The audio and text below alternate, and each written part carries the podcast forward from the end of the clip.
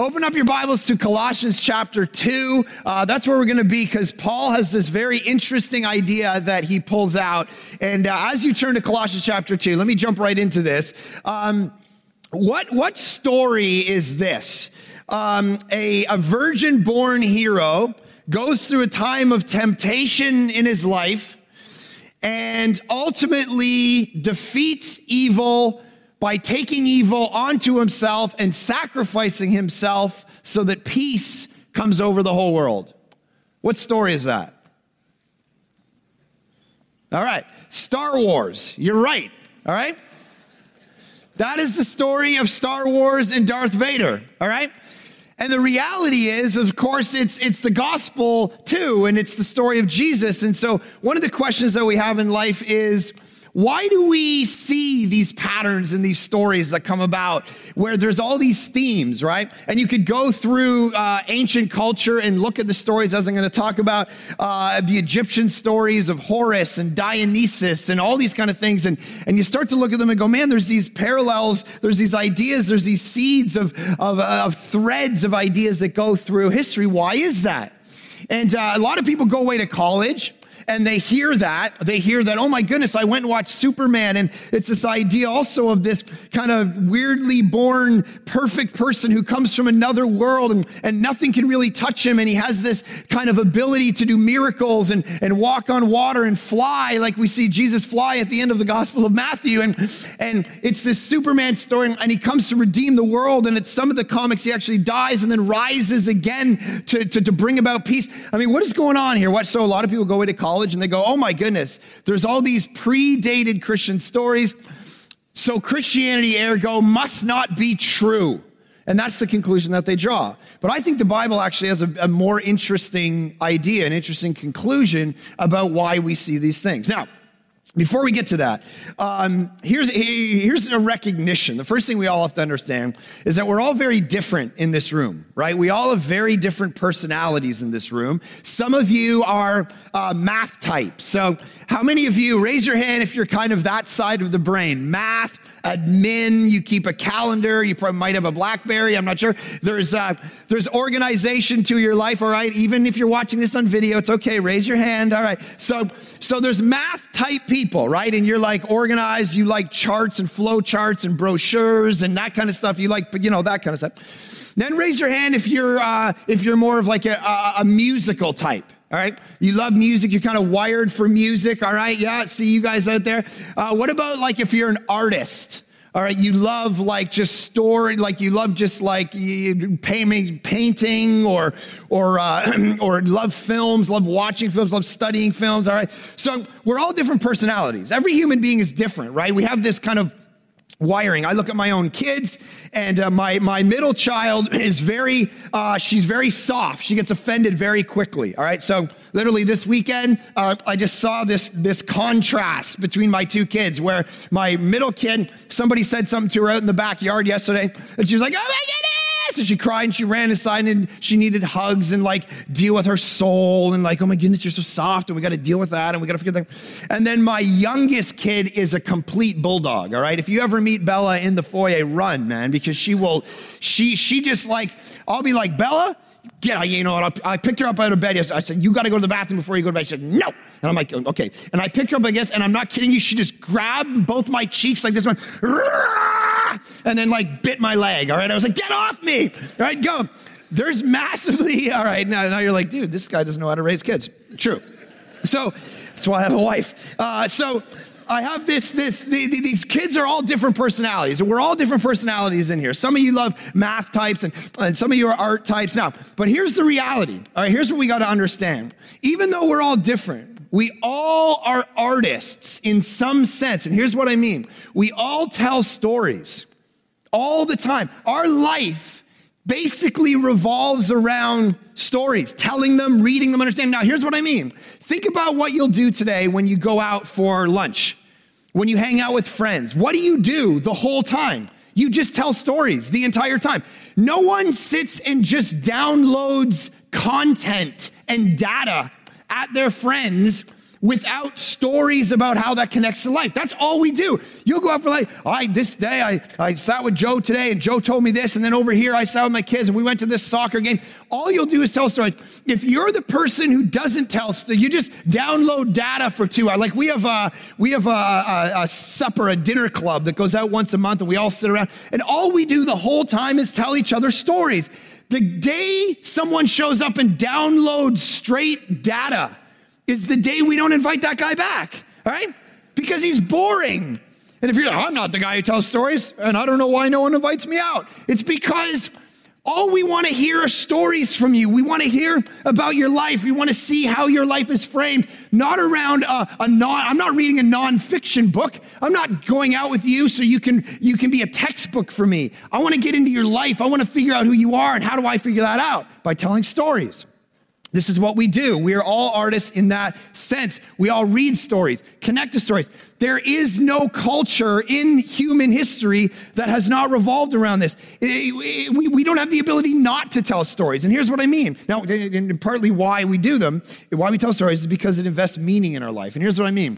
When you look at the stars, the planets, ever since we were walking around trying to figure out the universe, what do we, when we look up at the stars and the planets, we don't call them like, hey, there's planet 742, right? What do we call them? Venus, right? Mars, Jupiter. What are those? Those are Greco Roman characters of stories in the Greco Roman world where they talked about the gods and the goddesses and how they would fight each other. So we look to the stars, even our calendars. January, Greek god. March, Greek god. May, Greek god. June, Greek god. We try to invest even our calendar because it'd be boring. Just month one, month two. I think I can meet you month eight. We don't do that because we want to go. I want to. I want to meet you in March. What's March? The god of war. I'm going to kill you. Whatever. We try to invest. We try to invest our life with significance by telling stories, by creating characters, by helping people understand that there's a bigger transcendent narrative going on in the universe. And then we start to try to locate ourselves within it. And we start to understand why do I exist? What am I here to do? This is what we've always done. It's what, what did Jesus do with his life, right? Now, I know we just went through the Sermon on the Mount, and he did a lot of you know, downloading of information there. But even in the midst of it, he was telling stories. Jesus, most of his ministry was him walking around telling stories, right? Hey, there's a farmer and he has seed and he throws it around and he and he, and now some of us are like we don't understand the agrarian world. So we're like well, i don't know, you know we, we have trouble with it right? We're like i don't understand farm and seed and people in langley and abbotsford they'll be okay. But so other people they try to connect to the, the, the seed and they're like i don't understand. Why is he a farmer? What is the seed doing? And i understand the soil. But what did jesus do? He tried to frame meaning in the context of story. This is what we do. Uh, nt wright who's a uh, a New Testament scholar, he talks about the fact that all of our worldviews are framed around four basic things. This is the first thing is stories, the stories we tell. And then the stories we tell lead to questions. And then those questions lead to symbols. Like if you go back to Jewish culture, they have the symbol of the temple and the symbol, in our culture, the symbol of the shopping mall and what it says about us. And then all of those symbols go into praxis, what he calls praxis, meaning the way that we live our life. That stories are the first thing, they're the foundation, and stories ultimately end up informing what we do with our time, with our bodies, with our money, with our life. If your story is a purely atheistic evolutionary story, where we came from nothing, where we're going to nothing, where simply the strong kill the weak, then how, how can you act? I'm not saying atheists actually act like this, but if your story basically says strong animals kill weak animals and that's okay, then what do we do with the poor? We don't have to take care of the poor. What do we do if we see our enemy drowning? We don't have to take care of him. That's how a story informs praxis, the way we live our life. But if your story is the Jesus story, who says you have to love your enemies, who was very rich and he became poor to make us rich, then we have to take care of the poor. We see our enemy drowning, we have to save him. This is how stories actually impact how we live our life. And it happens every day. Everything we believe about the world is a foundation. So before I was a Christian, right? I believed something about sexuality that was basically, hey, you got to go out and get as much of it as you want because it's all about pleasure. Before I was a Christian, what was money? Just get the most of it you can. What was marriage? Marriage was a thing that I could, because my parents were divorced, right? My parents divorced when I was nine years old. So marriage is the kind of thing that I always thought the story was I enter it, and if she doesn't make me happy, then I can trade her in and get somebody else, right? And then I, and I always thought that was the reality until I married Erin, and I realized that if I did that, she'd kill me in my sleep. But, uh, but that's the, the, kind of story I was living out of. So it would inform my practices. Practice it would inform my life and the way I behaved in the world. And so some people look at stories and they say, "Oh, it's just escapism." Right? People people actually said Tolkien when he wrote Lord of the Rings, "Oh, you're just writing escapism." The reality is, I don't think so. I think when we go sit and watch Batman four times and Superman and, and we watch Captain America, I don't think it's escapism. I think what we're trying to do is, is locate meaning. And we're trying to say, man, there's a transcendent story. That's why the superheroes appeal to us. That what is going on in the universe? I think there's something bigger than myself in the universe, and I want to try to tap into it and understand it. The reality is this sociologists say that Western secular culture, you and me, um, we are the worst at dealing with suffering out of anyone in history. That when 9 11 hit, we were devastated. When the Boston bombings hit, devastated. Shootings in Paris, devastating. Tsunami, devastated. Western secular culture doesn't deal with suffering well. And sociologists say the reason is, is because we have no story. We just have an atheistic secular framework to which we can't locate. What is the meaning of suffering in the context of an atheistic story? There isn't one. It's just distraction. It's to eliminate. There's no meaning in it. So what, I, what we see is we have to borrow stories. Oh, I'm thinking of you. Oh, sending out nice thoughts for you, dreaming of you today, heart, heart, you know, whatever. We kind of borrow things from other stories and religions. But the reality is this listen, maybe you're exploring Christianity, all right, and you're here and you're wondering. Um, here's what you got to understand if you haven't found a story that is meaningful, if you haven't found a story that fulfills your soul in the sense that it explains with coherence the question of origins, meaning, morality, destiny. If you don't have a story that can answer those questions, you have to understand there are better stories on offer to you. See, here's the first point Paul makes in Colossians 2. He's going to unpack the gospel, which I'm going to explain to you. Uh, but in verse 8, he starts it off by making the point that there are better, more fulfilling stories than others. So he says, See to it that no one takes you captive by philosophy chapter 2, verse 8, an empty deceit according to human tradition, according to the elemental spirits of the world, and not according to Christ. And so he says, there's a story which is fulfillment in Christ, which is the better, more fulfilling, meaningful origin, meaning, morality, destiny story that frames and locates your life and your suffering and your joy and your pleasure and your hopes. That's a story you live for, you die for, but don't let people distract you with a story that's not as good as that, that's not as fulfilling to your soul as that. Because here's the reality there are better stories than other stories, right? Let me give you an example. Uh, take, take the world of music. You take the, the, the, the, the, the poem of Don McLean in American Pie came out in 1971, all right? And it was all about the angst and the unrest and fighting the powers, Vietnam, the unrest, the sexual revolution of an entire generation in the 60s. And in American Pie, here's what Don McLean says When the jester sang for the king and queen, and the coat he borrowed from James Dean, and a voice that came from you and me. Oh, and while the king was looking down, the jester stole his thorny crown. The courtroom was adjourned. No verdict was returned. And while Lennon read a book on Marx, the quartet practiced in the park and we sang dirges in the dark the day the music died. Now you're all singing it in your brain. Right? There's that kind of poetry that captures the unrest and the, and the, and the beauty and the, the context of fighting the powers and how we feel. I mean, it's beautiful. And then there are worse stories. For instance, the artists of my generation. Let's take Beyonce.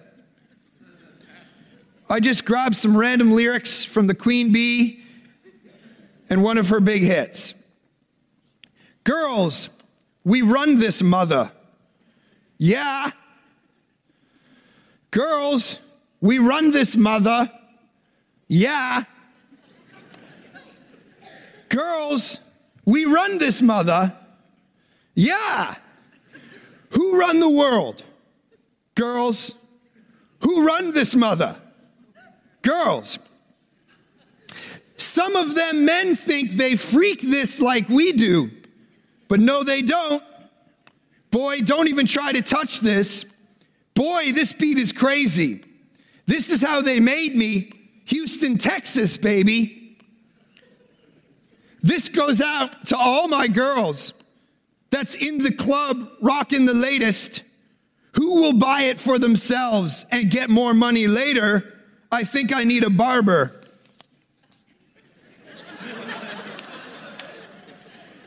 what? All right, so so maybe my generation's a little shallower, all right?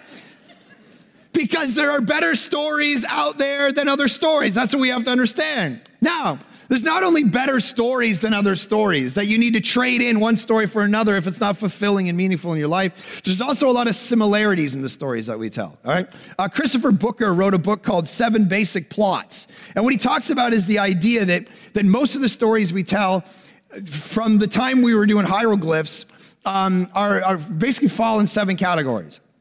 It's Cinderella is the same story as the ugly duckling. Duckling is the same story as Pretty Woman. The Jaws is the same story as Beowulf. It's all the same. They all fit into the same basic category in the way that their plots actually function. And so here's the seven basic plots that he talks about. The first plot is he talks about rags to riches. All right?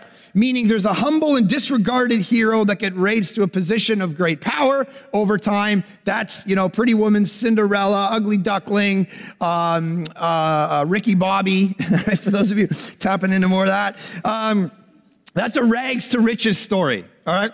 There's overcoming the monster. That's the second plot that Christopher Booker talks about, overcoming the monster, which is basically the, the, the, plot of every horror story ever told. If you look at Beowulf, which is one of the oldest stories, uh, Beowulf is basically the same story as Jaws in the sense that there's a, there's a seaside community that gets disrupted by a, a mysterious monster that's ripping everybody apart, tearing innocent victims apart. And so the seaside community needs a hero. And the hero ultimately steps up and he says, I'm going to go and take care of this. And he goes out and he wars against this monster under the water. All right, he deals with this monster, he kills him, he comes back, and the seaside community is victorious and they celebrate, and it brings peace again to the world. That's overcoming the monster. Now keep these framed in the back of your brain. All right. Thirdly, there's the quest. All right, the quest is basically, you know, Lord of the Rings. You're going out, you're doing something great. It's King Arthur, it's all the rest of it. And then there's comedy. And then there's voyage and return where you leave one spot and you actually come back to the other. Lord of the Rings again, you leave the Shire at the beginning and you do this great quest and you defeat Sauron and Mordor and you come back to the Shire and the story actually ends back in the Shire, voyage and return. And then there's tragedy and then there's rebirth. All these stories, we fit into this basic seven basic patterns from Egypt to the stuff you're watching on Netflix. Now, Christopher Booker asks this very compelling question, which is kind of the fundamental question of the series. Not so much is this true that all the stories we tell fall into these seven categories. Why? Why do we tell stories like this? So Christopher Booker asks this question Are we to assume, and he's not a Christian, he's just a social psychologist. uh, he says, Are we to assume that the writers of Jaws had been influenced by Beowulf, or that Nightmare on Elm Street, or Halloween, or Friday the 13th had been influenced by Beowulf. There's a community, a mysterious monster disrupts things, you need a hero to go fight it, and then it brings peace, all right? Same basic structure. Are we to assume that the writer of Jaws had sat down and read Beowulf that day and went, oh, I know, I'll just apply this monster to a shark? Of course not, he says. Yet the fact remains that the stories share remarkable similar pattern. One, which moreover has formed the basis for countless other stories in the literature of mankind, and at many different times and all over the world. So, what is the explanation? What is astonishing is how not curious we are as to why we indulge in this strange form of activity. What real purpose does it serve? That's the question of the series. What purpose do these stories actually serve? And I think the Bible gives a crazy different answer than many Christians actually give. So let me unpack for you uh, 30,000 feet what the Bible explains the gospel as, as the backdrop, and then see if we can answer that question. So you got Colossians 2. You're We looked at verse 8. He says, Some stories are better than others. Don't let people take you captive by bad stories. And then verse 9, he says this For in him the whole fullness of deity dwells. And so he says, The story that we're talking about, talking about Christ, is about a human being who comes to earth, humbles himself, but he's full deity. So he's God, but he comes to earth. And so he, he has the full divinity in his bodily form, all right? So a God incarnates and comes down to earth, all right? Not the first time this story is told, but Paul says this is the gospel story. So in him, the whole fullness of deity dwells bodily. There's God. And then this God is a king. He says, verse 10, and you have been filled in him who is the head of all rule and authority. He has ultimate authority in the universe. That's why he can do miracles. That's why he can walk on water, feed 5,000. He can raise people from the dead because he has all rule and authority. He's a king. He's a king with power. And what does this king do? Verse 12, having been buried with him in baptism, in which you were also raised with him through faith in the powerful working of God who raised him from the dead. Jesus comes, dies, raised from the dead you were dead in your trespasses and the uncircumcision of your flesh. So this God made human beings, put us in the world, and then we decided to sin against him. And so we rebelled and we went against him and we chose ourselves over him. So what did he do? Did he sit back and just wait for us to figure it out and create religions and create rituals and build temples so that we can finally get to heaven one day? No. He comes in bodily form as a king to come and accomplish something, to have a victory, to destroy what? To destroy the monster.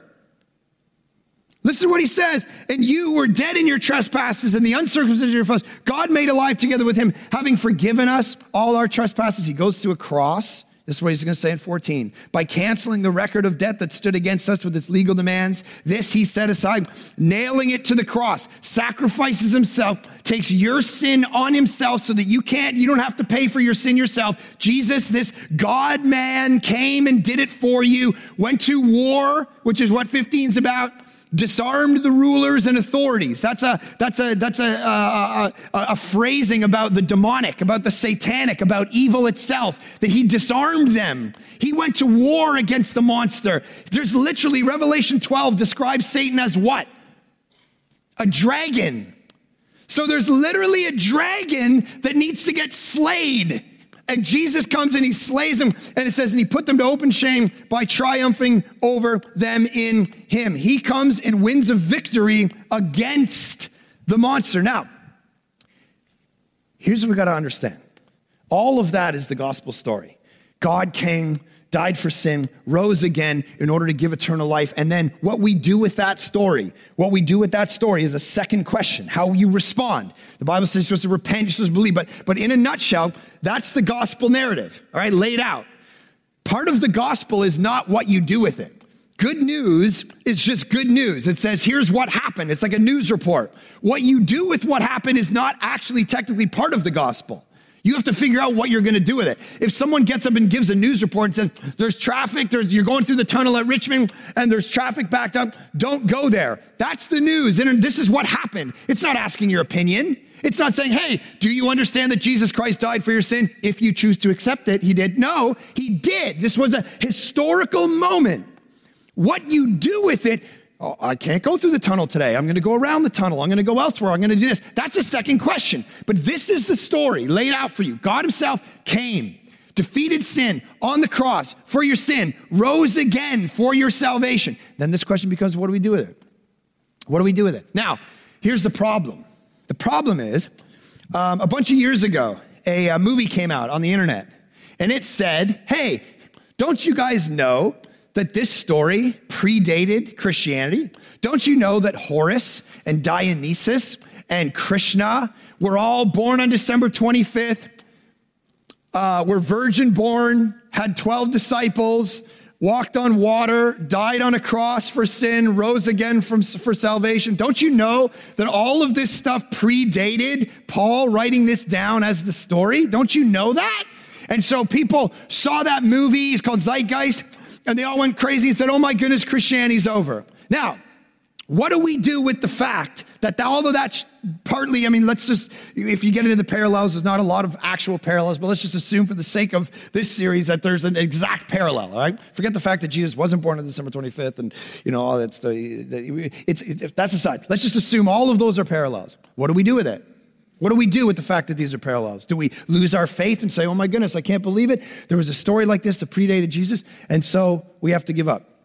That's how a lot of Christians have actually dealt with it right? They have said, because these stories existed, here's what it is Satan put it there as a distraction in the world. That's how lots of Christians have dealt with it. Um, Justin Martyr, he wrote this. He was a, uh, you know, long, long, long time ago. He said this Those who hand down the myths which the poets have made by the influence of the wicked demons to deceive and lead astray the human race for having heard it proclaimed through the prophets that the Christ was to come, so all the Old Testament prophets saying Jesus is going to come, Jesus is going come, and then the demons hear that proclaimed, under the impression that they would be able to produce in men the idea that the things which were said with regard to Christ were mere marvelous stories. Right? So basically, what he's saying is Satan put these stories into Egypt into people's lives and minds so that when Christianity came along, it was already completely discredited. That's how a lot of Christians have dealt with it. But I think there's a far more compelling explanation, and I think it's the one that the Bible throws at us right here. Here's what Paul says Look at verse 16 and 17. Therefore, let no one pass judgment on you in questions of food and drink or with regard to a festival or a new moon or a Sabbath. These are all pre Christian ideas. There was festivals set up, new moons. Verse 17. Now, you got a pen. Here's the words you got to underline. These are a shadow, underline the word shadow, of the things to come. And then underline the word, but the substance belongs to Christ. Now, here's what he's saying. There's these stories, these festivals, these new moons which predate Christianity, but they're shadows. Now, what's a shadow do? Uh, yesterday, I was having a barbecue at my house, and my buddy, uh, he wasn't home, and, but I went over to his house and I had to get mustard. All right, this is what I do on Saturday, by the way. So uh, my wife says, Go get mustard, we're having a barbecue. I said, Fine. So I go over to my buddy's house. I know he's not home. So I plug in the code for his garage. It goes up. I go in his house, and he has a code for his house too. So I go in his house and I go to put the code off for his house and I open the door and the code's not on. And I'm like, why isn't the code on? I know he's not here. And I sit and I listen and I look and I see a shadow. There's a room, two doors, and there's a there's a shadow. And I'm like, oh my goodness, what? There's someone in here. And the shadow's like moving. And I'm like, oh man, oh man, I'm gonna have to kill someone. Um, that's probably going, I'm gonna have to run. Um, and I look at the shadow, and all of a sudden, this face just pops out and goes, hello. And I'm like, ah. And it was his cleaning lady. All right. Now, she's lucky I didn't, whap, the monster. So here I'm looking at a shadow, and, and a shadow anticipates the thing, the, the solid thing, right? It, it, and if you follow the shadow, you're gonna hit the substance, the real thing. And Paul says there's all this predated stuff, these stories and festivals and new moons. And the point of them is they were a shadow that was supposed to lead us to the substance who is Christ. And so he says there's these stories through human history etched into us that aren't supposed to lead us away from Christ, but by God's grace, he installed them into the human spirit in order to lead us to Jesus that finally we go like and talk to missionaries who go into villages in Africa and they go in and they explain verse 8 to 15. Here's God. Here's what he's done for you. We were aside and God came and died. And they say, Oh my goodness, we've heard a story like this before, but it was mythology. It was written in the stars that the divine star fell one day and became a human being, but then he died because Orion's belt, blah, blah. And they go, No, no, no, here's the reality. All those stories were prepping your heart. God was walking human history down a path so that he could come and fulfill it. So that he could come and actually historically say, you know, these stories you've been telling for thousands of years, I actually came and did it. It's for real. It's for real. The substance is Christ. Now all the myths All the stories are true. Now, this is exactly what C.S. Lewis's problem was. C.S. Lewis said, Here's what I love I love the stories, I love the myths, I love King Arthur. And then, if Christianity is true, it means Horus isn't true and Dionysus isn't true. But I love those stories. I think they're great. And literally, if Christianity is true, then it means all those stories were just lies. Even though they got my heart all riled up, they're just lies. He says, lies breathe through silver. They're just distracting us from the truth. Now, some stories are lies, right? Some stories, I, uh, I had a camping trip with uh, my daughter's uh, class this week. So we went away Wednesday, Thursday up to, up to some camp in the middle of nowhere. And you all know I'm not a good camper. So I was terrified that I'd get lost out in, there was like a trailer park right beside it. If I went off into the trailer park, I wouldn't know how to build a fire. And it was crazy time. So I take all the kids out, and uh, my I, I, take these two boys out in a canoe, and we're going in the canoe, and we go up, and there's a massive rope hanging off a tree uh, against this rock, and I'm like, oh yeah, now it's for real. I want to see some kids bleed. So I said, all right, all right, if you're a true man, uh, you will climb this rope, and you will have adventure now. And they like, put down your iPhone, and let's have some adventure now. All right. So the kid's like, okay. So kid, both kids get out. They get up on this rock and they're holding onto this rope, and, and literally, like the water is basically touching their feet. All right, so they're not very high up. And he's like, eh, I don't know. Now I'm up here. I don't think I want to do this. I'm like, come on, what, what, do you mean? He's like, I don't know. My mom says I'm not really supposed to be near water, and this looks really high. And now that I'm up, I just don't know. Maybe I just, you know, maybe I just come back in the canoe and, and not do this. I'm like, okay, whatever you want to do. He's like, huh, I don't know. I just, I just, you know, water, I'm not great. And the rocks here, and I, I just don't know if it. I said, okay, well, whatever you want to do. And then he kind of goes, okay, I'll do it. And he goes, and literally, like, his feet are like dragging on the water, all right, as he goes with his rope, and he falls into the water. And he gets back in, and we start paddling back. And I said, hey, good job, bro. And he's like, yeah, yeah, guys. I've always been a bit of a risk taker. That's what he says. I've always been a risk taker. And I'm like, sorry, what? And so, so yes, there are times when stories are clearly distracting us from reality, from truth. But what Lewis came to understand through conversations with people is that these stories were prepping us. All along human history, God was wiring narratives into our brain so that we could react when, as, as, as Lewis says, when the myth becomes fact. And this is what he wrote about in, a, in an essay called Myth Become Fact. And he says this The old myth of the dying God comes down from the heaven of legend and imagination to the earth of history. It happens at a particular date in a particular place. From Osiris dying, nobody knows when or where, because that wasn't a story, to a historical person crucified. It's all in order. Under Pontius Pilate, it says.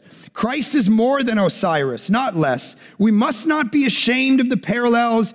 They ought to be there. It would be a stumbling block if they weren't. Just what he's saying. And for some of you, that right there is the freeing reality in your brain you need to hear. That when you start connecting, when you're watching Man of Steel and some about Howard Shore's score just makes you go, oh, it's like man, or, or, or uh, uh, Hans Zimmer's score. And you're like, oh my goodness, I feel like I'm connected to something transcendent here.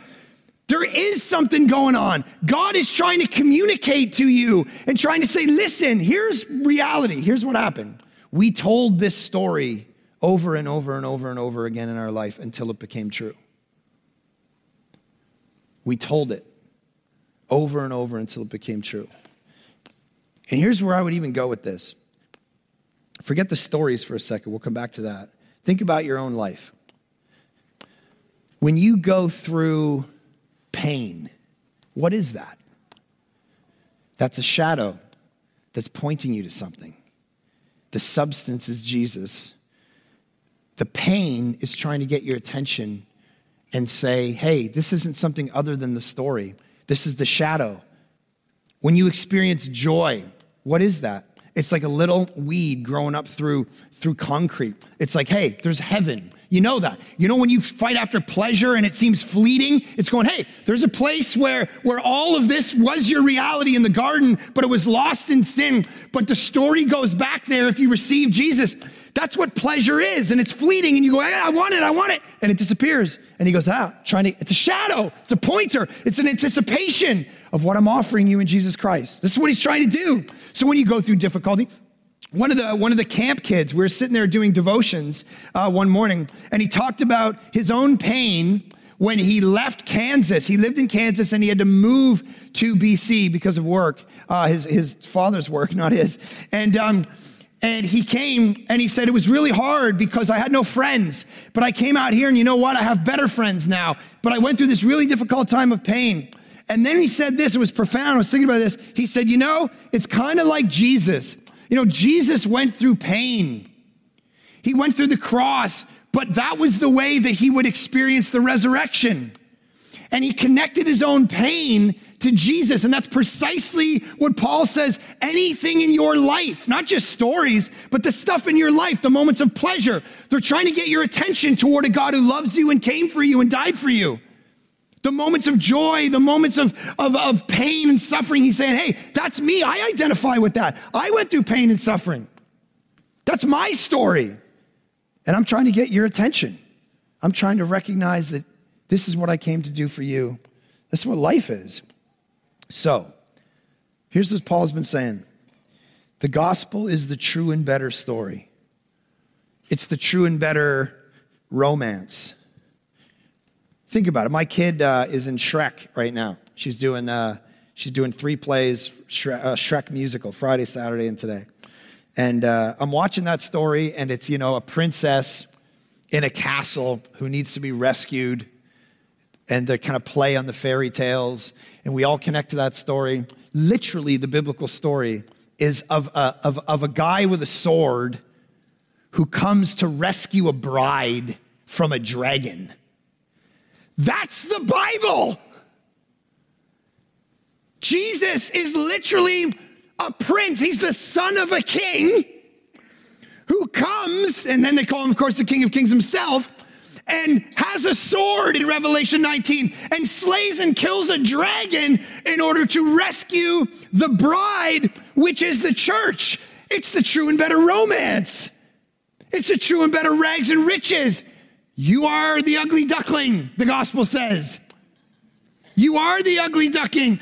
When you watch Beauty and the Beast, what is that? A beautiful woman kisses an ugly, disgusting beast who's not deserving of her love and reforms him. What is the gospel? You are the beast. You are not, you just went, well, I'm the beautiful woman and I go up and kiss some people and free them. No, you are the beast. So when you're watching these stories, What's happening in your soul? Well, I went to UBC and they said in my deconstruction class, there's no such thing as meta narrative. There's no such thing as truth. And so I know these stories aren't real. They're just fairy tales. Yeah, but then you go and see them and your mind tells you they're candy, but your soul says there's something else.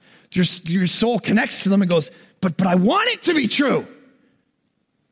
The gospel is the true and better uh, uh, horror story, right? Where, where literally a guy comes and slays a monster and sets people free. The gospel is the true and better voyage and return story. Jesus leaves the Shire, I mean, uh, uh, leaves heaven. Now, you don't believe me. All right, listen.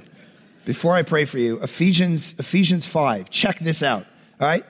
Check this out. This will blow your mind. If it doesn't, you're not awake. Okay. Here's what Paul does in Ephesians chapter 5 to explain Jesus as the true and better voyage and return story. All right? Here's what he says. Uh, verse 31 and 32. He quotes Genesis 2. Of course, we all hear this when we go to weddings, right?